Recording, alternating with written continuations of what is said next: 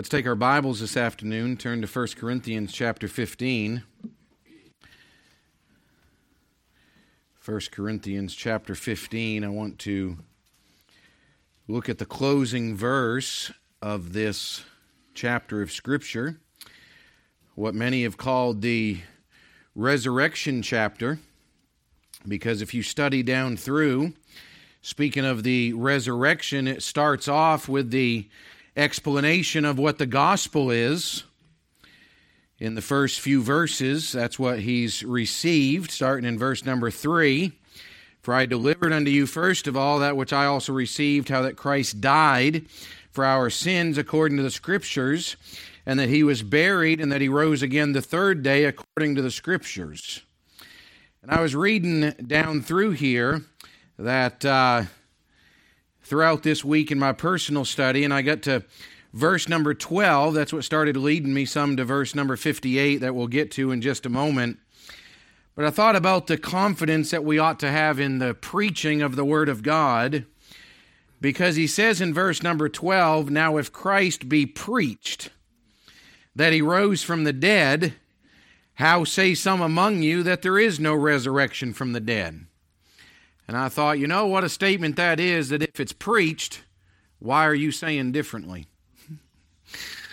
because our preaching ought to be the Word of God and ought to be straight from the Word of God. We get over, and of course, we see the great truths of the resurrection and this mortal putting on immortality and this corruptible putting on incorruption. How many are getting tired of the corruptible body that you're in? And we're so looking forward to the incorruptible. And yes, we are going to reach immortality. And in fact, it's not with this body, but right now I'm immortal because I have eternal life. And I'm thankful for that. I'm living in eternity now. At some point, this body is going to fall off to the side. My soul is going to be forever with the Lord and my faith will become sight, and I'm so looking forward to that, being able to see our Savior face to face. At the end of this entire chapter of Scripture on the proof of the resurrection that Jesus died, and because he rose from the dead, we have the assurance and the hope of the resurrection. We come to verse number 58. Therefore, because all these things before us are true, because there is a resurrection, because there is assurance of the Lord Jesus Christ, because there is the satisfaction that Christ gives to us in that fulfillment, because we know that death has no sting and the grave has no victory, because we know that, therefore, my beloved brethren, and may I remind us in that simple statement that it is only those of us that are the children of God, the beloved brethren, that have that assurance and can hold on to this, therefore, in the scriptures. Therefore, my beloved brethren, because we're saved, because all these previous things are true in the scriptures, and I believe every one of them. Because of all that, be steadfast, unmovable, always abounding in the work of the Lord. For as much as ye know that your labor is not in vain in the Lord. I want to encourage us on this subject matter and a very simple thought this afternoon. We've come through a lot of things this past summer, a lot of outreaches, a lot of reaching people and people coming in, being able to share the gospel. And some may say something like this Well, boy, I'm just tired after this summer. I'm not. I'm actually very rejuvenated right now and thankful for everything that God has allowed us to do. And I want to encourage us on this subject matter of it is all worth it. It is all worth it. And you say, well, why would you say that? Because there's sometimes the devil may crawl up on your shoulder and say, you know something? You're putting in hours of laboring and working for the Lord. And for what cause? And for what thanks? First of all, I want to encourage us in our faithfulness and steadfastness for the Lord. Or if I can put it this way, it's not time to quit. Be ye steadfast, unmovable. Listen, that means when others come up to you and say, you don't have to work for the Lord that much, or maybe you can just calm down a little bit. Unmovable. Can I say this? I'm not doing it for everybody else anyway. I'm doing it for the Lord. He says that towards the end of it. We'll get there in just a second. But there's so many times, and let me encourage us on this subject matter. There's some that have the opinion that we ought to just abide in the Lord. And we are to do that. John chapter 15 says that we are to abide in him as he abides in us. And we have some, and there's some in Christianity, listen, that they'll spend their time and they say, well, I'm just going to abide in Christ. And I'm thankful we ought to abide in Christ. Every day of your life, you ought to have time that you're abiding in him, that you're digging into the Word of God, that you are studying the Word of God, that you are learning learning the Word of God. But can I say, He didn't just tell us to abide in Him, but He said here in verse number 58 always abounding in the work of the Lord. And we're supposed to be doing both of them. And I know that there's, there's balance on either side of it. I've walked into some churches as we traveled for that 15 years as prison missionaries that you walk into some churches and they're abiding. And boy, they're digging into the Word of God, and rightfully so, but they're not going out and doing one thing with it. Everything in their spiritual life is pretty much a reservoir that everything is coming in, but nothing's going out. But then we walked into some churches, and listen, instead of having the depth of Christianity, they were as shallow as could be.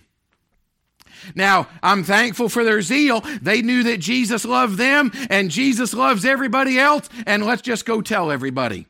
But you start talking to them about the Bible, and they're like, Well, I never saw that. I never saw that. I never saw it. They're abiding, I mean, they're abounding, and they're doing every good work, but their depth of the scriptures about that deep. And I'm saying, listen, the Bible says we ought to abide and abound. And so we see here, and I believe that we have a tremendous statement that is dealing with both of these in the scripture on our encouragement to remain faithful and not getting sidetracked, not backing down, not stepping away at all, saying, listen, be unmovable, steadfast, and always abounding. Listen, stay after it. We honestly believe, and I believe from the scriptures, that the Lord Jesus Christ will be coming back. You say, when's it going to be? Jesus said in Acts 1, we read it this morning, it's not for you to know the times or the seasons. We know that even Jesus said, No man knoweth the day or the hour except the Father in heaven. We ought not to be ignorant of what's going on around us, but can I say this? I want to work till Jesus comes. And I want to be found faithful. Listen, I don't want to be sitting around twiddling my thumbs. I want to be steadfast. And listen, I don't want to get to the point that we're saying, hey, we just need to slow down what's taking place. Now, I believe we've got a great balance around Granite State Baptist. I, I really believe we do. I believe we've got Christians that are digging into the Word of God and they're studying, they're laboring. I believe that's done from the pulpit. I believe it's done in our classes. I believe that's great. But I got thinking this week as I was thinking about this passage of Scripture, and I started going over our church and looking at the number of people that in one way or another are actually ministering and doing something for the Lord through the ministry of this church. It was prayed, I believe, last night as we had our prayer meeting here at the church. It was prayed and, and, said, Thank you for the number of people in the church that have a desire and a heart to serve the Lord. And can I say this? Don't move off that. Don't move off that. I'm reminded of what the Apostle Paul said, and I made mention of this two weeks ago in our Thursday service dealing with Philemon and Onesimus and the Apostle Paul. That Paul had written the statement, and I will very gladly spend and be spent for you. Though the more abundantly I love you, the less I be loved. You say, Pastor, I tried that serving and I tried that getting involved. Listen, and people just didn't appreciate it. Listen, we're not doing it for people anyway. We're doing it for the Lord. And He's the reason and He's the purpose that, listen, you ought to be steadfast, unmovable. That this is what God has given me to do, and I'm going to stay faithful with it steadfast, unmovable, always abounding. Let me ask you something. Do you feel, and you have to answer this question in your heart? I can't determine this for you. Do you feel that you are, eh, or know, not just feel, know that you are abounding in the work of the Lord? Or maybe you're just skating by. Maybe if, if God's given us a ministry that we're putting our entire hearts into it and we are abounding, you say, well, you're just looking at works based and that's all superficial. You haven't heard a word I've said. You're part of that crowd in, in, in Thessalonians that said, Be not ignorant, brethren. well, you're just all superficial and it's all about the works. No. Get something inside of you that God has put there and abound in the work of God. Listen, serving the Lord is the greatest joy of my life. Well, you're a pastor. You're supposed to feel that way. Hey, how many could stand up and give testimony that your ministry for the Lord and you're not a full time pastor, but your ministry for the Lord is the greatest joy of your life? Teaching a Sunday school class helping out with Patch Club, helping out in junior church. Hey, listen, there's some that walk around sweeping a floor and they're singing praises to the Lord for being able to do it. Cutting grass. Told Kelly yesterday, she said, I just love getting on a lawnmower. I said, We got two mowers at the church. I said, Anytime you want to jump on one. I thought, you know, there's laboring for the Lord. And I, I, say, let's get the joy of the Lord in our hearts and be steadfast. Don't get moved off that. Don't allow someone to be able to come in and discourage you by what's being said or what's being looked at or what's being done. Steadfast, unmovable. Listen, you're not going to move me off this abounding in the work of the Lord. I know we need to abide, and I want to abound, and here's why. For as much as ye know, your labor's not in vain. Now, that little prepositional phrase at the end of it, in the Lord. How many have ever done some labor? You, you thought, and I'll even say this not all labor around the church is actually in the Lord. But boy, there's such a satisfaction and a joy in the heart when you know that you're laboring and your labor's not in vain because you're doing it in the Lord. It doesn't matter what else is going on, I'm doing it for God. It is all worth it. I thought about the hours that were put into, and I could have said more about it last Sunday, but I figured I'd give you a week's worth of rest and then I'll come back and make mention of it all the hours that were put into preparation for whether it be VBS or picking up kids or knocking on doors or whatever it may be, standing there getting as frustrated. Because listen, you know how many adults were in the back room? And I don't think anybody got a picture of this. How many adults were in the back room taking a little piece of string and trying to get about 1,800 knots out of it for them to be able to do their little project and craft in the back? They had that cross, what is it, the first night or second night or something, and they were back there, and all this string just came out of the package bunched up. We're just sitting there trying to pull that string apart, trying to get that knot out of it, and I'm thinking, Lord, got to help us with this. and get that all done. But I thought this I said, boy, what a joy. I said, the joy that were on their hearts. I said, it took a little while. And you know, I just went and had an eye test, and they're telling me I'm getting to that point that I, I might want some of those to be able to put on to be able to read a little bit. They're, they're, listen, they're giving those things out younger and younger today, okay? And I got looking at that, and then I'm thinking I'm trying to look at that knot, and I'm like, boy, that, that would be a good time. and I'm, I'm saying, but I thought, you know, our labor's not in vain. You pour into some people, and you say, well, what good does it do? You say, well, there's no thank you for it. They haven't turned their life around. Well, I heard a testimony lately. I won't give names or situations. I heard a testimony lately of over 20 years ago. Boy, how God worked in someone's life. And they weren't in a good place back then. But boy, I was able to get on the phone the next morning and say, hey, I just wanted to let you know I heard this testimony, and boy, how encouraging it was. That preacher, he said these words to me. He said, Brother Peter, he said, that's the exact testimony I needed this morning. And he said this He said, I know our labor's not in vain in the Lord. What has God put upon our hearts? I want to encourage you listen, it is worth it. It is worth it. You know why? Because it's not just this life that we're thinking about and concerned about right now. Everything about 1 Corinthians 15 is about there is a resurrection and there is something coming that's better than what we have right now. We have a resurrection from the dead. Jesus rose from the dead, We'll raise from the dead, or we'll go in the rapture. And he's saying, listen, because of what's in focus, because of what you're thinking about, because of the difference of that, be steadfast unmovable. Listen, don't get discouraged. Don't start thinking I need to slack off.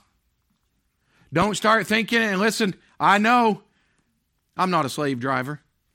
I don't beat the whip. I don't say drive, drive, drive, drive. I'm saying if God's put something in your heart and you're ministering for the Lord, listen, give it all you've got because it's worth it. Do you understand there's coming a day? You say, Pastor, why are you so involved? There's coming a day that I don't get to stand behind this pulpit and preach. You say, is that coming soon? Hey, I hope not. I know we got heaven that's waiting for us, but I, I, told someone this week, I said, I'm trying to set myself up and be able to be ready to be able to go for the next 30 years. I said, I'm not looking to quit and talk myself into an early grave. I'm looking to stay faithful to the Lord. And I'm saying, Lord, would you help me to understand this, to be steadfast, unmovable, but always abounding? Always abounding because listen, it's not in vain. Church, everything the Lord's allowed us to be able to accomplish over the past almost nine years now, listen, the work in the Lord, it's not in vain.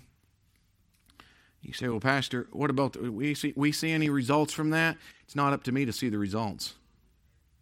It's up to me to be found faithful, always abounding. Now, I'm sure glad that God does allow us to be able to see some results now and then, aren't you? But I'm thankful for it but always abounding. My beloved brethren, be steadfast. Don't back off. Give it all you've got. Continue on for the Lord. It is not in vain. It is not emptiness. It is not going to amount to nothing. We know that when we work for the Lord. So listen, I want to encourage you. Some some are un, uh, unbalanced the other direction and say, "Well, I just want I don't want to get so results oriented." So they don't do anything for the Lord. Hey, listen, I enjoy serving God. I enjoy serving. I enjoy being a blessing to people. I enjoy talking to people. I love what God has us doing. I'm saying, Lord, I don't want our church to back off on that. I want us to be steadfast, unmovable, and say we're going to abound in the work of the Lord because it's not in vain. It's all worth it. It is all worth it. I believe you had Brother Norm up here just a few minutes ago. You know what he was saying in a nutshell that we're just going to continue on and we're just going to keep going. You know what he was saying? It's worth it.